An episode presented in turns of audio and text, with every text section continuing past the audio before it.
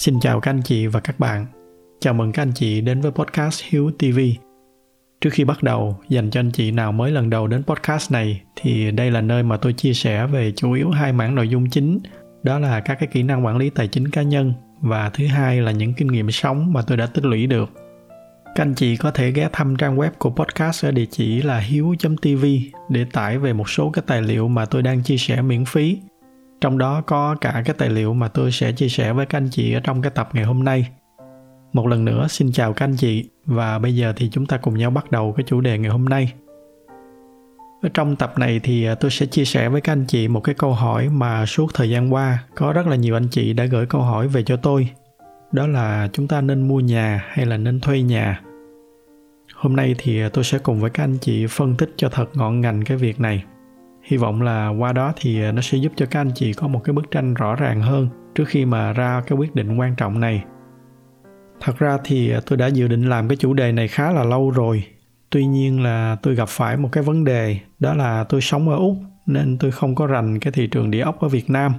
Mà đó là chưa kể các anh chị thính giả của podcast của chúng ta thì đến từ rất là nhiều nước khác nhau ngoài úc và việt nam thì còn rất là nhiều những anh chị ở mỹ, ở châu âu, ở nhật và các cái nước khác.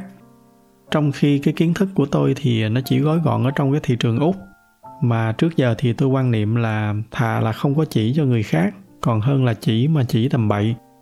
Do đó nên tôi luôn cố gắng làm sao cho những cái thông tin mà tôi chia sẻ lên podcast này nó phải là những cái thông tin chính xác và có giá trị nhất cuối cùng thì tôi đã tìm ra được một cái cách hợp lý để chia sẻ cho các anh chị về cái chủ đề này.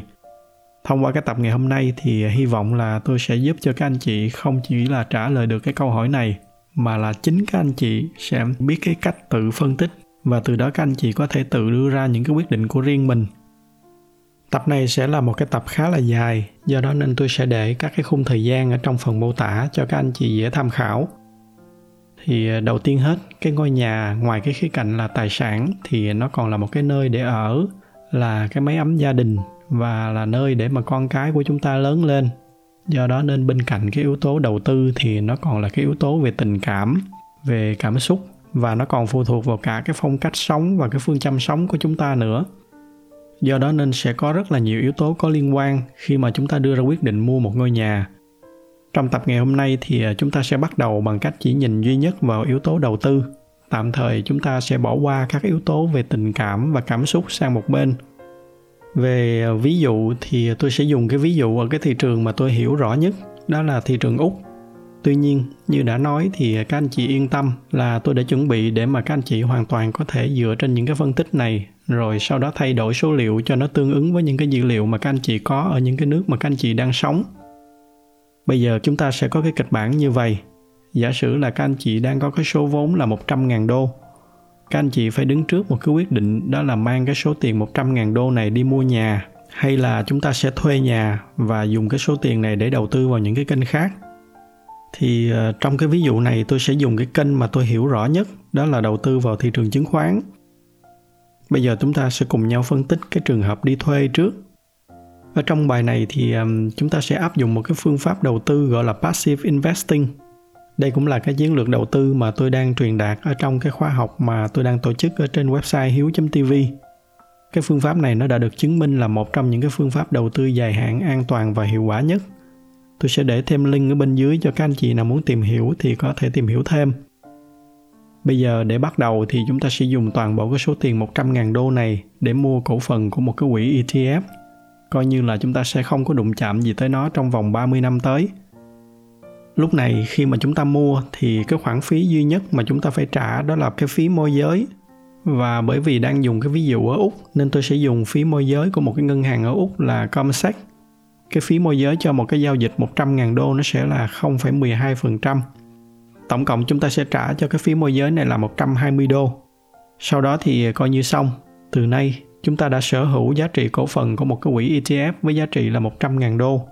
Và trong 30 năm đó chúng ta sẽ đi thuê nhà. Chút nữa, ở trong cái ví dụ mua nhà thì chúng ta sẽ mua một cái ngôi nhà trị giá là 500.000 đô. Do đó để đảm bảo công bằng thì chúng ta sẽ phải thuê một cái ngôi nhà có giá trị tương đương với 500.000 đô.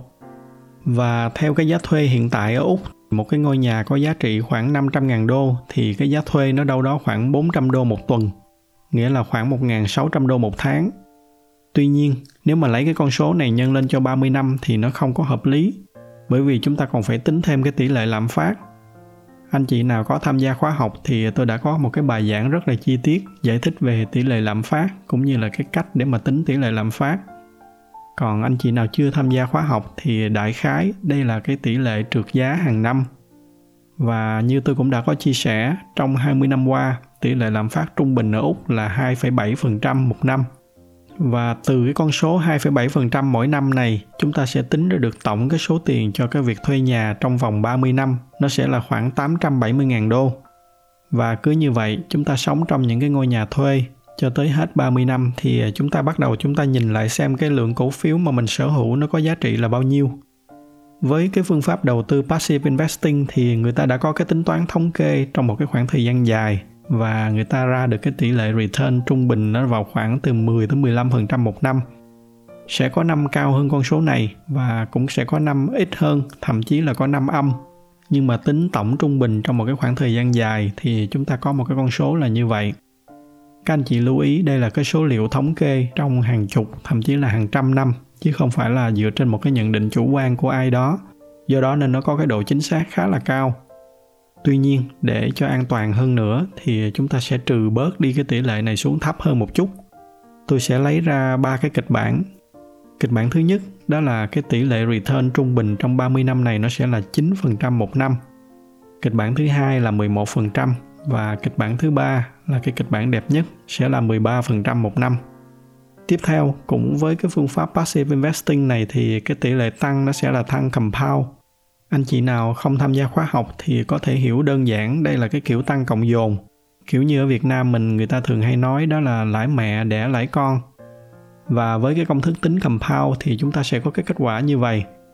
Trong cái kịch bản tăng 9% mỗi năm thì với 100.000 đô đầu tư, sau 30 năm chúng ta sẽ có tổng cộng là 1 triệu 326.768 đô với cái kịch bản 11% mỗi năm thì chúng ta sẽ có là 2 triệu 289.230 đô.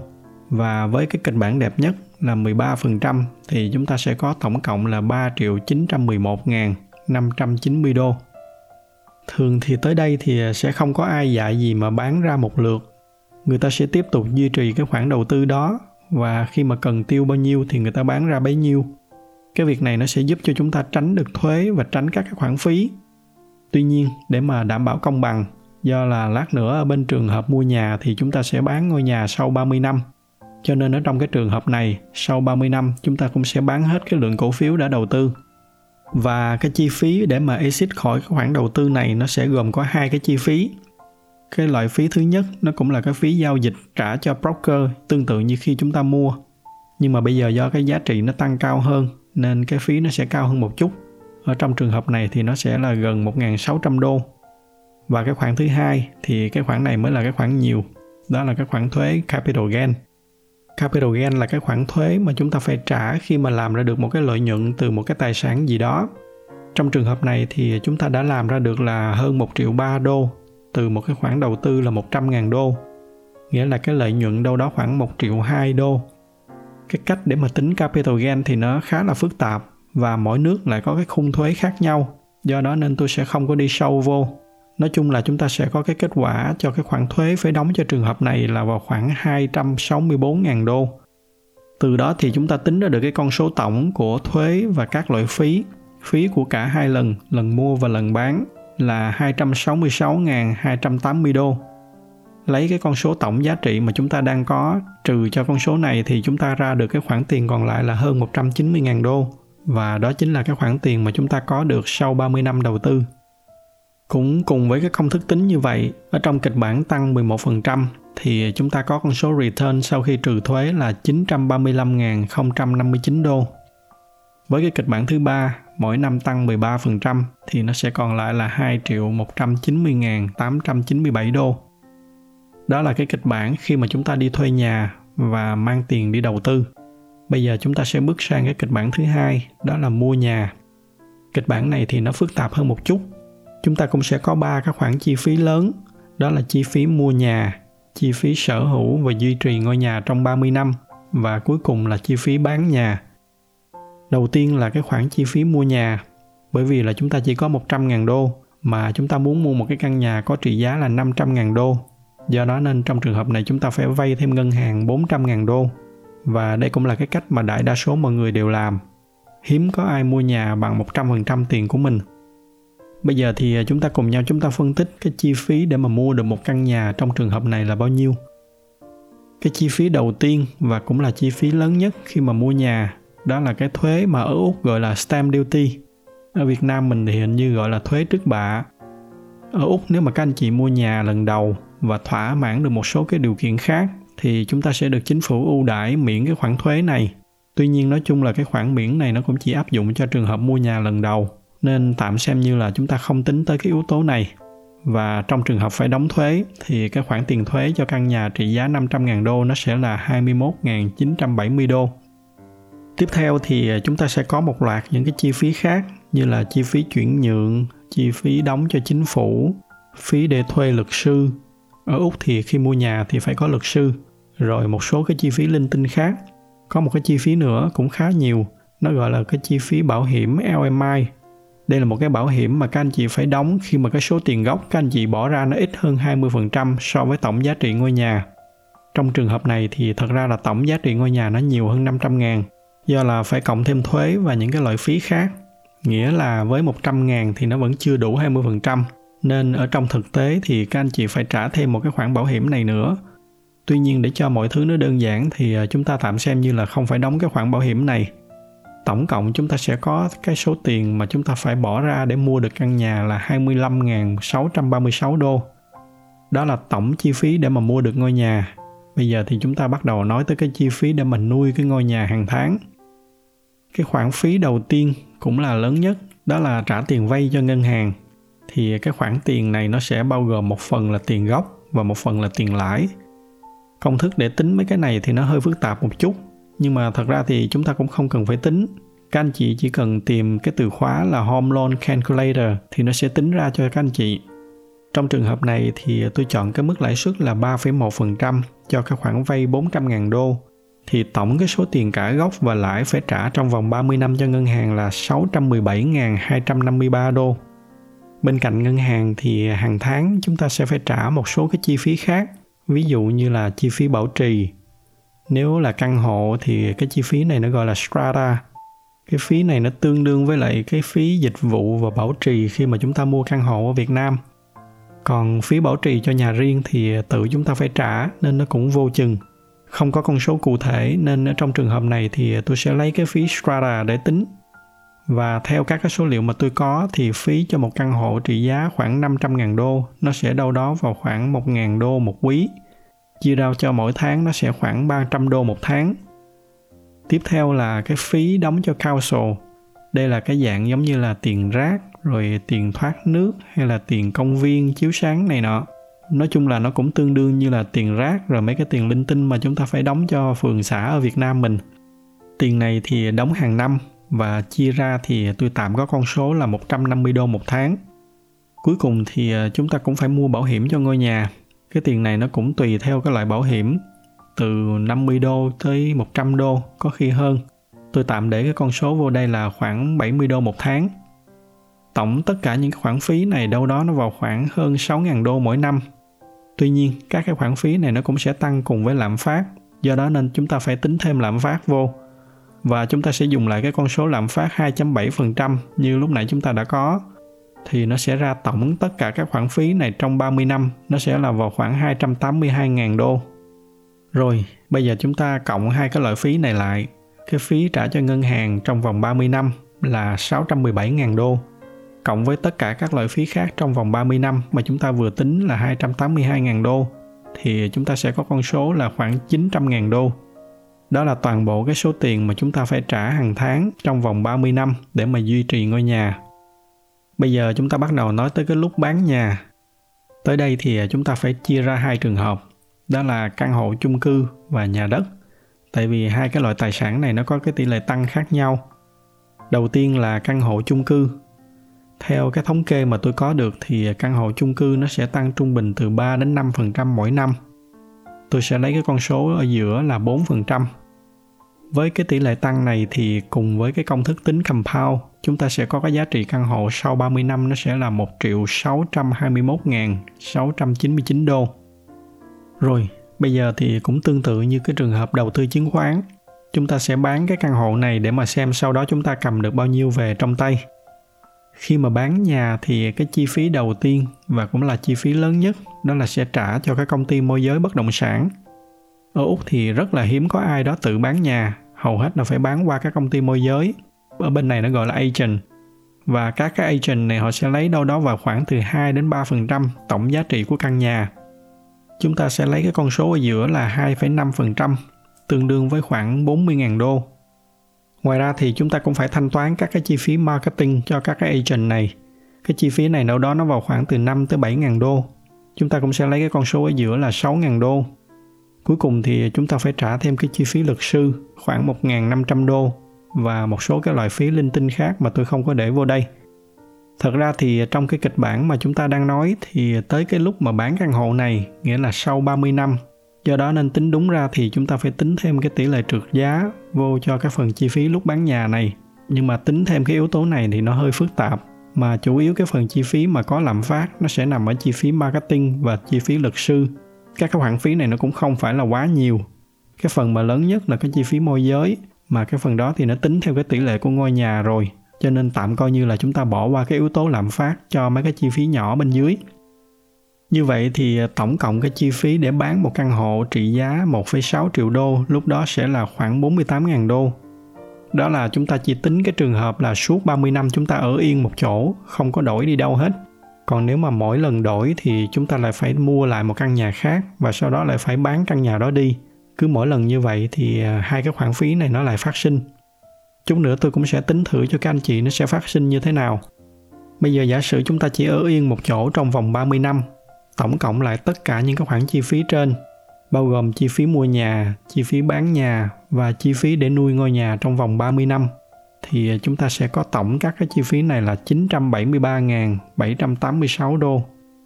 Đổi lại thì lúc đó chúng ta sẽ có một cái bất động sản trị giá là khoảng 1 triệu 6 đô nghĩa là chúng ta sẽ thu về đâu đó vào khoảng 648.000 đô. Bây giờ chúng ta sẽ thử tính nhanh giả sử như chúng ta không ở yên một chỗ trong vòng 30 năm mà chắc là cũng khó có ai ở yên như vậy, đặc biệt là trong cái thời đại như bây giờ. Bây giờ giả sử mỗi 10 năm chúng ta dời nhà một lần. Cái đoạn này để mà tính đúng thì chúng ta phải tính cái tỷ lệ tăng của ngôi nhà trong các cái mốc 10 năm và 20 năm. Rồi từ đó chúng ta tính ra cái chi phí thuế và phí cho cái công ty môi giới bất động sản. Nhưng mà tính như vậy thì nó khá là phức tạp, một cách không cần thiết. Mà ở đây thì chúng ta cũng chỉ cần có một cái mường tượng nhất định là nếu mà đổi nhà ba lần thì nó sẽ như thế nào.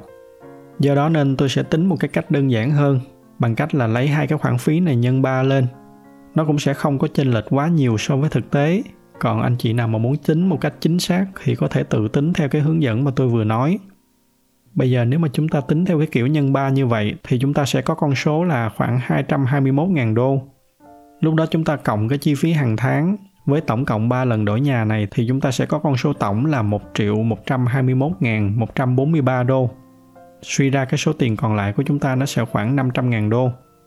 Đó là trường hợp chúng ta mua căn hộ có cái tỷ lệ tăng là 4% một năm.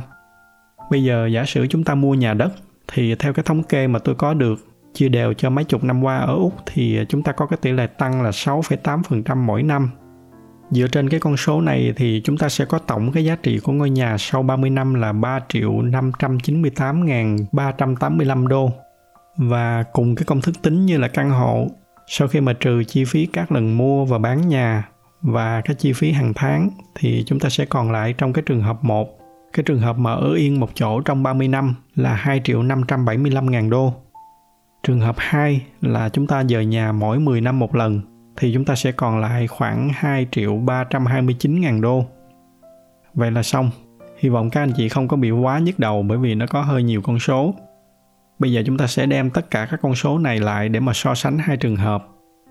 Ở trong kịch bản đầu, chúng ta đi thuê nhà và mang 100.000 đô này đi đầu tư theo cái chiến lược Passive Investing.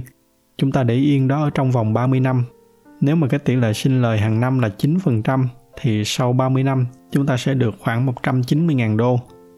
Còn nếu mà cái tỷ lệ sinh lời là 11% thì chúng ta sẽ có khoảng 935.000 đô. Ở trường hợp 13% thì chúng ta sẽ có khoảng 2 triệu 191.000 đô. Và tôi cũng đã thử tính luôn cho các anh chị cái trường hợp đẹp nhất, đó là sinh lời 15% mỗi năm trong vòng 30 năm thì tổng cộng chúng ta sẽ có khoảng 4 triệu 288 ngàn đô. Đó là các cái trường hợp khi mà chúng ta đi thuê nhà. Bây giờ chúng ta nhìn sang trường hợp đi mua nhà. Nếu mà chúng ta mua chung cư với cái tỷ lệ tăng 4% mỗi năm và chúng ta ở yên một chỗ không có đổi chác gì trong vòng 30 năm. Sau đó bán cái căn hộ đó đi, trừ đi mọi chi phí, thì chúng ta còn lại khoảng 648.000 đô. Nhưng nếu mà chúng ta đổi nhà 10 năm một lần thì chúng ta sẽ còn lại khoảng 500.000 đô. Đó là căn hộ chung cư. Còn nếu mà mua căn hộ nhà đất với cái tỷ lệ tăng trung bình 6,8% mỗi năm và ở yên một chỗ trong vòng 30 năm thì chúng ta sẽ có khoảng 2 triệu 575 ngàn đô. Nếu mà đổi nhà sau mỗi 10 năm thì chúng ta sẽ có 2 triệu 329 ngàn đô. Đó là các cái con số mà tôi đã cố gắng tôi tính một cái cách gần với thực tế nhất cho cái thị trường địa ốc ở Úc là một cái thị trường mà địa ốc tăng khá là nhanh so với những cái nước khác. Có thể ở những nước khác thì cái tỷ lệ tăng nó sẽ ít hơn một chút. Riêng ở Việt Nam thì tôi tìm mãi nhưng mà vẫn không thấy những cái số liệu thống kê một cách chính xác trong vòng vài chục năm qua. Anh chị nào mà có những cái số liệu này thì có thể chia sẻ lên để cho mọi người cùng biết. Tôi có chuẩn bị một cái file Excel riêng cho các cái phân tích này. Trong đó thì các anh chị chỉ việc thêm bớt các cái khoản chi phí, cũng như là cập nhật lại các cái thông số về lãi suất, về lạm phát, thì tự động nó sẽ ra các cái con số tương ứng cho cái nước mà các anh chị đang sống. Tôi sẽ chia sẻ miễn phí cái tập tin này ở trên phần thư viện của website hiếu.tv. Các anh chị có thể lên đó để tải về và sau khi mà các anh chị nghiên cứu ra được các cái số liệu ở cái nước mà mình sinh sống, thì các anh chị có thể chia sẻ lại với tất cả mọi người bằng cách gửi email về cho tôi ở cái địa chỉ là hiếu a hiếu.tv. Tôi sẽ cập nhật lên cái phần thư viện để cho tất cả mọi người cùng tham khảo. Thông qua những cái phân tích ngày hôm nay, hy vọng là các anh chị đã có được cái nhìn cụ thể giữa hai cái bức tranh mua nhà và thuê nhà. Từ đó các anh chị có thể rút ra được những cái nhận định riêng của mình. Theo tôi thì để mà đưa ra được cái lựa chọn giữa cái việc thuê nhà và mua nhà thì nó sẽ dựa trên một số cái yếu tố sau. Thứ nhất khi mà các anh chị đã tính ra được cái tỷ lệ tăng cho cái khoản đầu tư của mình vào ngôi nhà thì từ đó các anh chị có thể dễ dàng so sánh nó với những cái kênh đầu tư khác để ra quyết định ví dụ như trong cái trường hợp này thì chúng ta có cái con số khá là cụ thể đó là nếu mà mua nhà thì cái tỷ lệ tăng nó sẽ là 6,8% thì sau 30 năm chúng ta sẽ có được cái con số như ở bên trên. Tương tự như vậy cho cái trường hợp mua căn hộ. Từ đó thì giả sử mà các anh chị có cơ hội để đầu tư vào những cái kênh khác hiệu quả hơn, có được cái tỷ lệ return cao hơn, thì hiển nhiên là các anh chị nên mang cái tiền đó để đi đầu tư hơn là đi mua nhà. Còn ngược lại, các anh chị không có cái kênh đầu tư nào đó khác hiệu quả, thì mua nhà nó cũng sẽ là một cái kênh đầu tư. Lấy ví dụ từ chính cái trường hợp của cá nhân tôi. Cho tới nay thì tôi vẫn chưa có đầu tư nhiều vào cái mảng địa ốc, bởi vì tôi có những cái kênh đầu tư khác hiệu quả hơn. Hai cái kênh đầu tư chính của tôi cho tới nay vẫn là đầu tư vào các công ty công nghệ mà tôi đã có dịp cố vấn và làm việc chung bởi vì dù sao thì đây chính là cái mảng mà tôi đã làm việc ở trong mấy chục năm qua, cho nên nó cũng là cái mảng mà tôi hiểu rõ nhất. Bên cạnh cái kênh chính này thì cái kênh thứ hai đó là tôi đầu tư ở trên thị trường chứng khoán, cũng là cái mảng mà tôi đã đầu tư ở trong một cái thời gian khá dài, nên tôi cũng có ít nhiều kinh nghiệm. Và chính nhờ có kinh nghiệm ở trong hai mảng này, nên nó mang lại cho tôi cái tỷ lệ sinh lời cao hơn ở bên cái mảng địa ốc. Đó là lý do mà tới nay thì tôi vẫn tập trung vào hai cái mảng này nhiều hơn là mảng địa ốc tuy nhiên nói như vậy không có nghĩa là tôi sẽ không bao giờ đầu tư vào địa ốc đây cũng chính là cái lời khuyên mà tôi vẫn thường hay chia sẻ ở trên các cái tập podcast của mình về đầu tư từ xưa tới nay. Đó là chỉ nên tập trung đầu tư vào những cái gì mà mình hiểu rõ, dùng chính những cái kiến thức mà mình có để kiếm tiền, tránh chạy theo số đông để mà đầu tư vào những cái mà mình chưa hiểu rõ. Bởi vì tôi quan niệm khi đó là chúng ta đang đánh bạc chứ không phải là đang đầu tư. Thì đó là vài cái ý về cái khía cạnh thuần về đầu tư. Ngoài ra thì như tôi đã nói từ ban đầu, cái việc mua một ngôi nhà nó còn gồm rất là nhiều những cái ý nghĩa khác nhau. Bên cạnh cái yếu tố đầu tư nó còn là cái mái ấm của gia đình là cái nơi nó tạo ra cái sự ổn định để các anh chị nuôi dạy con cái. Mà những cái yếu tố này thì không có đo đếm được bằng tiền. Và kể cả với những người sống một mình như tôi thì nó cũng có những cái ý nghĩa đặc biệt khác. Tập hôm nay thì nó đã hơi dài rồi do đó nên tôi sẽ ngưng lại tại đây ở trong tập sau tôi sẽ chia sẻ thêm với các anh chị về những cái góc nhìn cá nhân của tôi về việc này. Vì sao? Tuy là tôi có những cái kênh đầu tư khác hiệu quả hơn, nhưng tôi vẫn quyết định mua nhà. Mà tôi lại mua căn hộ là cái loại bất động sản mang lại ít lợi nhuận nhất dựa theo những cái phân tích mà chúng ta có ngày hôm nay. Tất cả những cái ý đó thì tôi sẽ chia sẻ với các anh chị nhiều hơn ở trong tập sau. Còn tập ngày hôm nay thì tôi xin dừng lại tại đây vì nó cũng đã khá dài rồi nếu thấy những cái chia sẻ này là hữu ích thì nhờ các anh chị chia sẻ thêm cho bạn bè và người thân của mình. Ngoài ra thì như thường lệ, vì cái giải thuật của youtube họ ưu tiên cho những video có nhiều like, nên nếu mà thích video này thì nhờ các anh chị bấm thêm vào cái nút like để giúp cho podcast của chúng ta có nhiều người biết hơn nữa. Xin cảm ơn sự theo dõi của các anh chị. Chúc các anh chị có một buổi tối cuối tuần vui vẻ bên người thân và gia đình.